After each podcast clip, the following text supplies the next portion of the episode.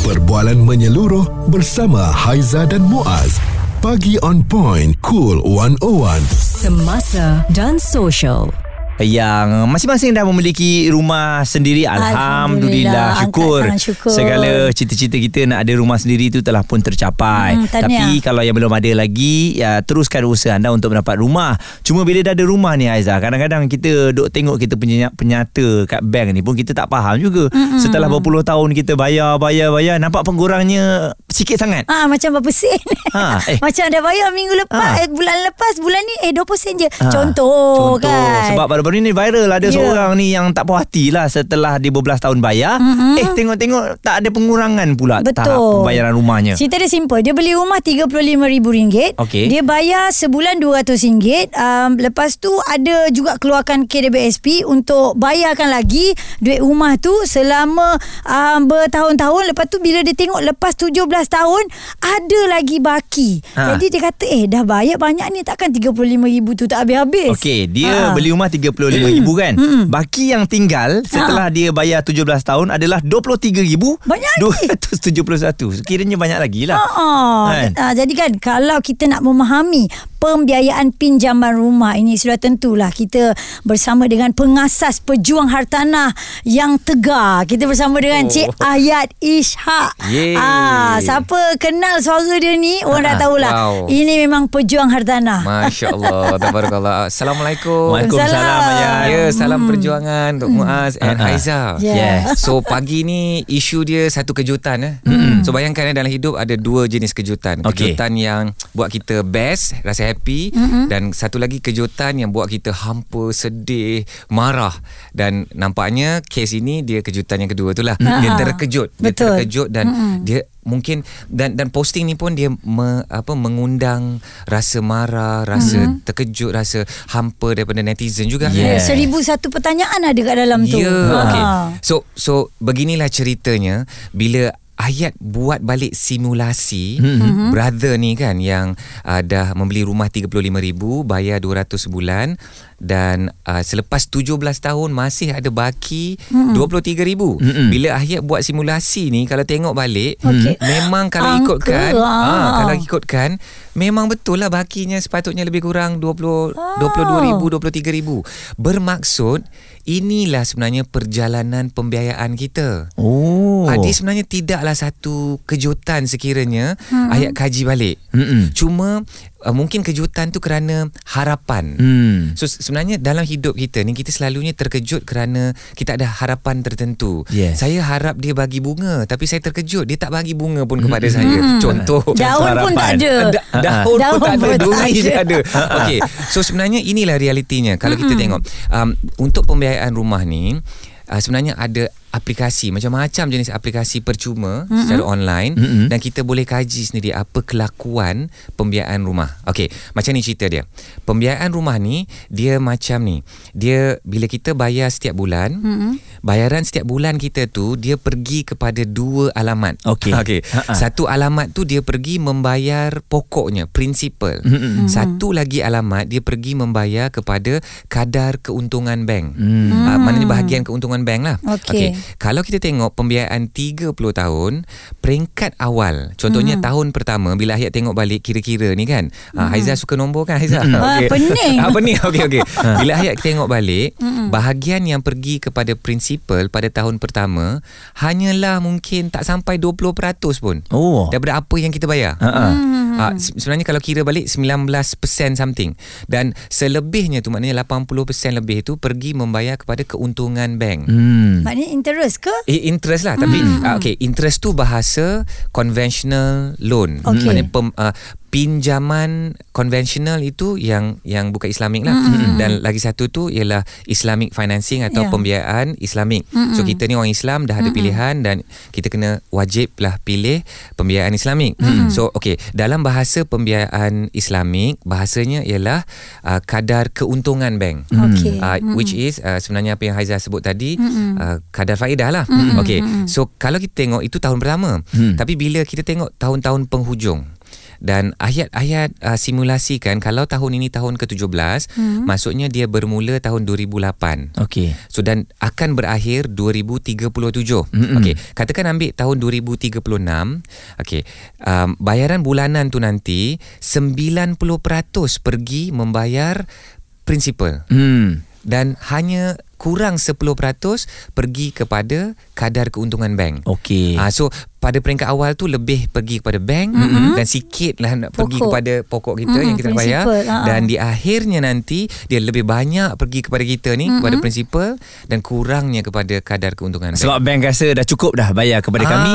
Sekarang settlekan lah pula yang principal. Kena Yes. maknanya Ha. kita kena settlekan yang bank punya dulu Aduh, lah. so peringkat awal ni bank Ha, dapat ha. banyak lah. Selalunya dia. awal tu berapa lama ya? Adakah Okey. okay. untuk bank ni 10 tahun uh, memang akan banyak pergi kepada Okey, bank? kalau ayat tengokkan ni, bayangkan eh, um, peringkat awal ni dalam setahun dia dah bayar lebih kurang 2400 katakan lebih kurang 2400 um, nak nak bahagian prinsipal tu nak capai 1000 sebul uh, setahun mm-hmm. 1000 setahun daripada 2400 tu pada tahun yang ke berapa ni ke 15 baru capai 1000 Ah. daripada 2400 Aduh, okey. Lama. 15 Lama tahun. ha, 15 tahun betul Dan Ha. dan nak jadikan cerita Pasal pembiayaan ni Lagi berat ni mm-hmm. oh, Mungkin Bakal mengundang kemarahan Okey um, Dia dah bayar 36,000 tu kan Di hujung nanti kan mm-hmm. 36 tahun Mm-mm. Uh, makna tiga sorry 30 tahun mm-hmm.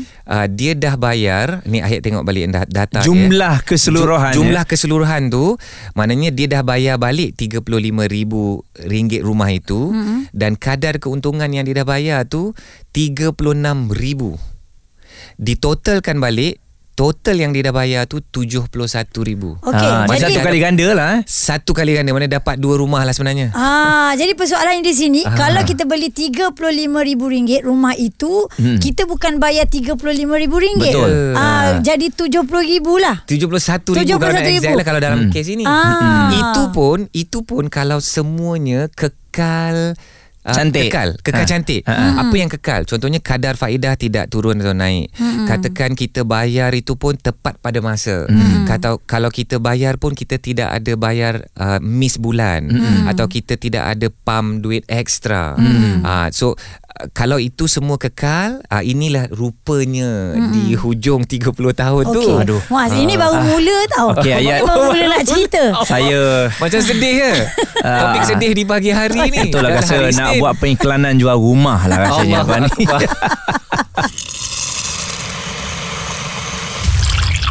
Responsif menyeluruh tentang isu semasa dan sosial. Pagi on point bersama Haiza dan Muaz. di Cool 101. Kita cerita pasal uh, pembelian rumah bagaimana pengiraan untuk kita lihat lah beli rumah RM35,000 adakah memang kita bayar RM35,000 saja tidak mungkin Okey, jadi sebab tu kita bawa Ayat Ishak pengasas pejuang hartanah bersama dengan kita. Ayat, saya tertanya-tanya juga macam Okey. ni. Kalau kita beli harga kereta, harga kereta tu RM200,000. Ha. Kenapa kita boleh settlekan kereta tu dalam masa 9 tahun je? Ah. Oh. Settle. Kenapa kita tak boleh beli rumah RM200,000? Settlekanlah 9 tahun. Wow. Ha. Kalau nak bayar rumah RM200,000 tu maknanya bayaran bulanan tu pun tinggi lah. Kenapa tak sama macam kereta? Okey. Kereta murah je bayar Ah, bulan-bulan. wow. Bukanlah bukanlah murah. Maksudnya, Maksudnya, uh, biasa RM3,000 kalau lah, ah, RM3,000 lah RM1,500 ke. Ah. RM3,000 ke kan? Ya, ya, ya. Sebenarnya kan kalau rumah RM200,000, kalau kita bayar pembiayaan rumah 30 tahun, hmm. bayaran sebulan tu uh, RM1,000 sahaja. Hmm. Uh, tapi bayar kereta tu kan, ini satu soalan yang sangat-sangat best ni. Kenapa bayar sama, kereta eh? RM200,000, Ha. boleh settle dalam 9 Sembilan tahun, tahun. tahun dan bayaran bulanannya pun mungkin RM2,000, Betul. RM2,000 lebih sikit kan. Ha. Tapi itulah eh, um, Ayat pun pening. Ah, tak sebenarnya kalau kereta tu dia punya produk pembiayaan tu berbeza dia hmm. higher purchase mm-hmm. dan produk pembiayaan rumah tu ialah dia macam reducing balance punya kind of uh, pembiayaan. Hmm. uh, dan dan di pihak bank um, pembiayaan rumah lah satu pembiayaan di mana dia menggunakan rumah itu juga sebagai cagaran dia sebagai security dia. Dan ini satu produk yang bank suka. Kerana bank uh, dapat men, dia dia dapat akses kepada rumah tu sendiri. Kalau tak dapat bayar Kita boleh ambil rumah tu Ha, ah, kita tu kalau kita bank, Bank lah, lah, bank kita lah. boleh ambil rumah tu. Ah, Cakaran Itulah lah. secara Oh. secara teorinya macam tu lah. Hmm. Bank ada hak kepada rumah itu selagi kita tak selesai bayaran rumah. Ha, itulah realiti yang kita hadapi Itulah sekarang. eh. Ha-ha. Ya. Bukanlah kita nak menakutkan kepada anda yang mungkin uh, ada cita-cita nak beli rumah. Mm-mm. Mungkin juga sekarang ni dah ada rumah kan. Tapi pemahaman tu sangat penting.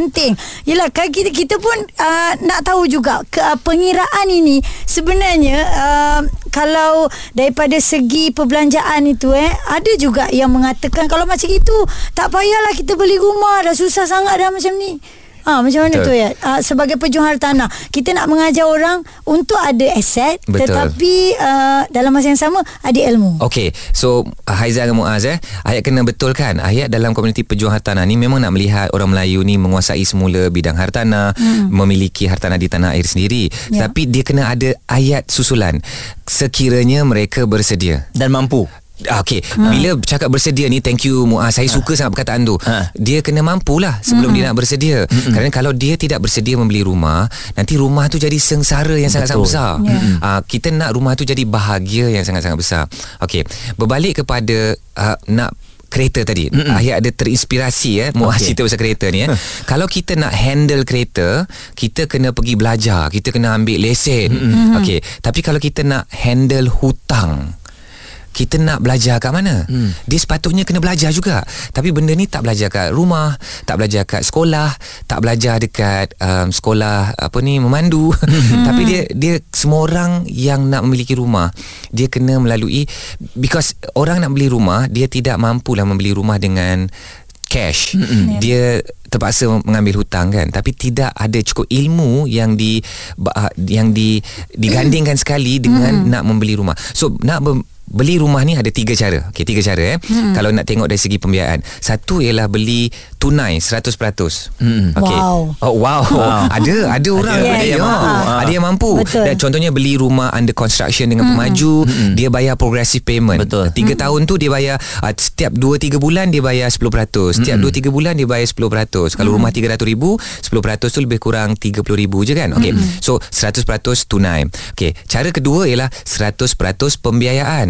Ah maknanya satu sen pun dia tak keluar cash sendiri, dia dapat pembiayaan dari bank. Sebenarnya bukanlah pembiayaan tu hanya daripada bank, daripada institusi kewangan lah macam mm. boleh jadi koperasi, boleh Ya. jadi um, operator takaful pun ada bagi, kadang-kadang pemaju sendiri yang bagi. Okey.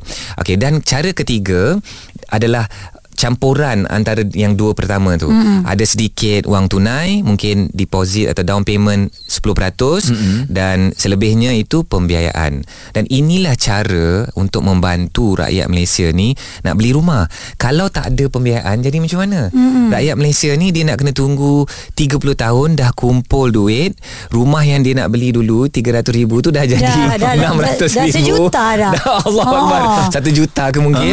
Lepas tu nak kena kumpul lagi 30 tahun, 3 300 tahun. Hmm, tak beli. mampulah membeli. Ah, So ah. itu sebabnya pembiayaan ni saya saya fikir dia membantu rakyat sebenarnya. Dia meman- membantu kita membeli rumah. So kita kena lihatlah pembiayaan ni sebagai satu bantuan Mm-mm. satu cara shortcut untuk kita memiliki ma- rumah contohnya rumah tu 400 ribu kita tidak ada 400 ribu wang tunai mm-hmm. tapi kita boleh pergi ke bank dengan diri kita ni sebagai diri kita dapat profil kewangan dan bank memberikan kita pembiayaan 400 ribu mm-hmm. untuk membeli rumah itu dan bila bank dah bagi 400 ribu tu maka kita kena bayarlah Hmm. sekian lama tu Ah, tapi Da- bang kami tak naklah bayar satu kali ganda. Allah. kami nak bayar setengah ganda pun okey lah. Okey lah Ha, ni ganda 23 ni. Okey. Allahu Akbar Ayat- Suara serta informasi semasa dan sosial bersama Haiza dan Muaz. Pagi on point. Cool 101. Kita bawakan kepada anda pengasas pejuang hartanah Ayat Ishak. Ni sebab apa ni Haiza? Kita bawakan perbincangan mengenai pembayaran untuk perumahan ni. Sebab ada abang ni Dia beli rumah RM35,000. Dia bayar 200 sebulan. Lepas tu dalam Dah lepas 17 tahun ni Masih lagi ada baki RM23,271. Ah, Dan ada yang katalah Yang salah ni lelaki yang beli. Kalau perempuan beli Mungkin dah settle dah. Hutang ni Eh awak beli eh. Ha, Awak ha, tak, tak Ashraf, sama. Kat sabar. bank tu dia tak kira lelaki Ah, ke perempuan. eh. Betul. Betul, Ah. betul. Sama je. Ya. Aduh. Ah, Muaz, okey, ni soalan daripada Wawan. Ah. Ada tak cara untuk kita buat early settlement? Ya okey dah topik dia lah dah dah makin best lah Ah, nak cerita pasal early settlement. Ha, Kalau tidak biar, kita biaya pun tak habis lagi. Ya Allah Itulah kita membawa Satu topik yang sangat-sangat Ya Allah Frustrating eh Tak tahulah macam mana uh, Pendengar-pendengar di luar tu Rasa memang pagi hari frust lah. Isnin Okay So macam ni Ah. um, Kalau kita tengok Cara nak settlekan awal Hmm. Sebenarnya Um, banyak um, macam sifu-sifu kat luar tu ajar oh cara ni cara tu sebenarnya akhir rangkumkan satu je dia kena buat uh, dia melibatkan duit tambahan mm-hmm. uh, dan tak semua orang ada duit tambahan itu so contohnya kalau kita bayar tambahan setiap bulan itu maka nanti jumlah uh, baki pembiayaan kita tu akan uh, menyusut lebih cepat dan tempoh bayaran asal tu contohnya 30 tahun dia akan berakhir lebih awal mm-hmm. uh, tapi kena hati-hati mm-hmm. tidak semua akaun pembiayaan kita ni yang membenarkan uh, bayaran tambahan setiap bulan Ah. itu akan pergi terus ke pokok itu Betul. satu dan pada peringkat awal kadang-kadang ada uh, lock in period yang di mana bank akan kata kita tak boleh selesaikan pembiayaan kita lebih awal. Mm-mm. Uh, so benda-benda macam tu kita kena berbaliklah kepada banker. Sebenarnya dalam hal ni kan Muaz dengan Haiza kan, Ya. ayat fikir kan kita sebagai rakyat Malaysia yang nak membeli rumah, um, kita kena mendekati, kita kena kawan dengan banker. Mm-mm. Kita or- orang kita ni kadang-kadang bila melihat bank dalam hal ini hmm. oh bank yang salah bank yang kejam sebenarnya banker ni ramai yang nak tolong kita hmm. kalaulah kita nak pergi okey bank bukanlah macam um, pusat apa tu uh, pengajian dia nak mengajar kita pasal pembiayaan lah pula kan tapi mereka ni uh, sentiasa bersedia untuk membantu kita kalau ada soalan-soalan yang kita perlukan hmm. contohnya macam abang tadi tu kan hmm. saya yakin dan percaya kalau dia betul-betul berjumpa dengan banker tu mungkin dia dah berbual Ya. dan kalau banker tu diterangkan dengan betul maka dia akan lebih memahami keadaannya hmm. tapi itulah dia tetaplah dia sangat terkejut kan kena bakinya 23,000 lagi tinggal Hmm, jadi ya. untung lah kalau orang berjodoh dengan banker eh. Ya. Betul. Itu Nah, situ lah ada, ada lagi Takkan ada nak cari. Yalah. Allah sampai Ada lagi, ada lagi, ni ada lagi soalan. Ha. Hafiz kata dia Buat personal loan 5 tahun Cash out kat rumah tu Oh Ah, tu okay. saya ada tanya dengan ayat tadi. Ya, tu. betul. Ka- kalau lah mampu because personal loan tu mungkin dia punya kadar pun tinggi mm-hmm. dan tak semua orang pun Boleh mampu. menjerat diri juga tu, Ya, eh? ya boleh menjerat diri dan okey dari segi profiling pun orang yang ada personal loan tu di dilihat di mata bank sebagai orang yang ada tabiat perbelanjaan yang tidak Oh. kemas. Hmm. kan? You kena ada personal loan selalunya untuk gaya hidup selalunya. Hmm. because uh, duit keluar kita lebih daripada duit masuk kita maka hmm. kita kena tampung dengan personal loan untuk um, untuk menampung lah hmm. okey uh, tapi kalau bank melihat oh dia ni ada hutang banyak tapi dia beli hartanah rumah. Oh so dia ni menggunakan hutang untuk uh, membeli aset uh, so itulah pandangan pelik kan? Memang nampak macam tu. Okey tetapi kalau nak nak cerita beli personal uh, beli hartanah dengan personal loan uh, contoh ini contoh hartanah yang 35000 betul. kalau lah kita nak beli apartmen atau rumah teres Lebih mahal lagi, 300 ribu hmm. 600 ribu nak dapat personal loan sebanyak itu pun Tak lepas da- tak thank you Muaz. Tak mungkin pun nak Ya. lepas. Mm-mm. dan pembayaran balik tu terlalu dahsyat lah terlalu tinggi. So mungkin but I think bagus lah maknanya uh, mereka sedang berfikir Mm. apa alternatif lain uh, untuk perkara ini betul Ya, Ah, ini okey. bagus ni bagus Dan uh, um, ada yang berkongsi juga katanya saya rasa eh dalam masa 17 tahun uh, dia tu bayar 200 setiap-tiap bulan Mm-mm. hanya RM58 dia bayar loan asal dan 142 tu dia bayar interest saja. Hmm. Ah, tapi kan um, Bagus tu, persoalannya betul lah tu. persoalannya dekat sini uh, kenapa eh dia selalu tidak memenangi kepada orang yang membeli? oh Oh wow. Ah, saya ni buat bisnes. Ah, Ah, saya mesti nak ada untung ya. Walaupun saya akan cuba tolong Sabar, anda. ini soalan netizen. Oh, soalan netizen. Ah, Daripada Sebagai kelab seorang nama dia. banker menjawab. lah. Wow, okey cik. Muaz banyak berpihak kepada banker lah. Bagus lah. Ah, Adakah dia Patut ada dia senang mengenal? dapat Dia pinjaman. tak dia tak ada boleh boleh. Boleh Tapi kelak Yalah biasalah Dia akan Ah. menyakitkan kita juga Ya. Okay, betul betul betul. Macam Okey, mana kan? macam ni macam ni. Sakit kepala. okay, so uh, ayat ayat tak tahulah nak setuju atau tidak setuju dengan kenyataan Hmm. tu. Uh, adakah kita jadi mangsa kepada keadaan? Hmm. Maknanya kita nak beli rumah, kita memang tak ada pilihan. Okey Nak ayat ambil boleh tak pembiayaan. Kita lock dekat situ Ha. Mangsa Kita mungkin jadi mangsa Perbualan menyeluruh bersama Haiza dan Muaz. Pagi on point, cool 101. Semasa dan social. Cerita pasal apa? Untuk kita memahami pembiayaan pinjaman rumah. Sebab ada seorang lelaki ni dikongsikan dekat dalam media sosial yang mana dia beli rumah RM35,000 dah bayar dah bulan-bulan 200 sebulan ya. Dan dia terkejut masih ada baki lagi lepas 17 tahun bayar iaitu RM23,271 baki yang tertunggak. Okey Jadi ayat uh, Selaku pejuang Hartanah Masih lagi bersama dengan kita Kita lock Ya. tadi Dekat mangsa Mangsa. Adakah kita mangsa? Mangsa yang terpaksa Boleh saya cakap yang tu Oh, okey. Mangsa yang Dia, terpaksa. itulah dia terpaksa tak Ha. ada apa-apa pilihan. Betul. Nak beli kita tak ada cash. So kenalah ambil pembiayaan daripada bank. So bila nak cerita tentang mangsa ni lah, adakah kita mangsa uh, sekiranya kita tak ambil cakna kan? Tapi kalau kita ambil tahu, tak jadilah mangsa. Uh, benda ni memang kena ambil tahu, guys. Kerana uh, bila kita beli rumah, uh, rumah tu pun boleh jadi aset kepada kita. Dan bayangkan ada pembiayaan itu sebagai satu bantuan untuk kita memiliki aset. Hmm. Uh, so janganlah lihat sebagai mangsa. Saya faham uh, apa kata awak- Netizen. netizen tadi tu kerana kita rasa frust kan kita rasa frust uh, sebenarnya jangan lihat diri kita jangan lihat bank itu sebagai musuh Hmm. lihat bank itu sebagai bagaimana caranya untuk kita nak lebih cepat mencapai matlamat kejayaan kita. Uh, so janganlah kita jadi uh, hamba kepadanya tapi kita menguasainya. Hmm. Ah, Saya itulah. suka bila dia kata jangan kita lihat bank sebagai musuh.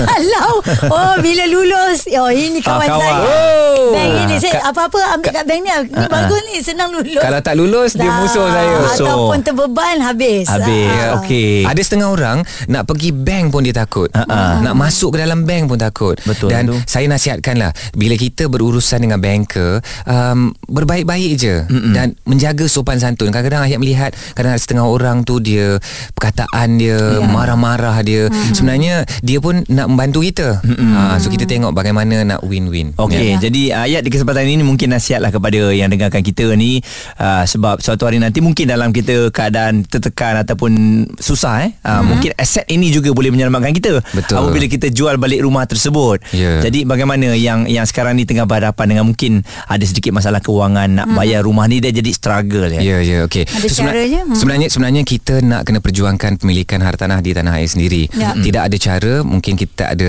wang tunai yang banyak. Hmm. Ini sahajalah cara yang kita ada untuk memiliki rumah dengan shortcut. Dan saya nak ingatkan sekali lagi uh, kepada diri saya sendiri ya, pembiayaan rumah ni sebenarnya ceritanya ialah hutang. Hmm. Hutang ni tak ada apa-apa glamour pasal hutang pun. Tak ada apa yang best tentang Ya, hutang ni. dan hutang ini wajib hmm. kita selesaikan. Ya. Dalam Islam pun dah bercerita banyak tentang hutang dan tidak salah untuk berhutang tapi kita kena ikut cara yang sebenar, cara-cara yang sebenar dalam Islam hmm. untuk kita selesaikan hutang.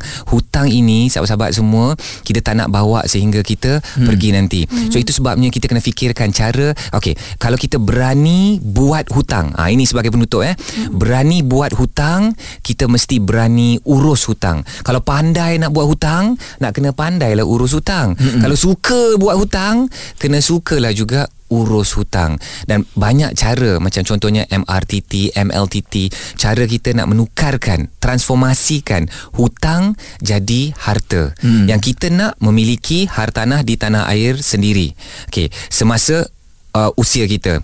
Tapi kita tak nak juga meninggalkan legasi hutang kepada anak-anak. Hmm. So kita nak meninggalkan legasi harta kepada anak cucu kita supaya mereka uh, menjadi bermaruah di tanah air sendiri, ada martabat di tanah air sendiri dan mereka juga boleh mencipta kekayaan yang yang berterusan mm-hmm. di dalam generasi yang akan datang. Ha, itulah mm-hmm. uh, saya harap janganlah kerana perkara ini kita menjauhi diri daripada hartanah. Kita perlu mendekati diri kita kepada hartanah. Kita kena kuasai pembiayaan supaya kita kuasai pemilikan hartanah insya-Allah. Mm-hmm. Insya-Allah. Pengasas Itulah. pejuang hartanah wow. ayat Isa ya. Terima kasih, terima kasih atas uh, tunjuk ajar nasihat pengiraan. Jangan ada benci. Jangan ada benci. jangan ada benci. Tadi itu yang kita berikan tu sebagai input. Uh-uh. Jadi end of the day anda kena tengok diri anda sendirilah Betul lah, ya. mampu atau tidak. Jangan ya? ikut-ikut orang lah. Ha-ha. Orang nak ada rumah besar, kita nak ada rumah besar. Kita kecil-kecil dah lah. Tapi rupa poket kita kecil. Aduh. Perbualan menyeluruh bersama Haiza dan Muaz.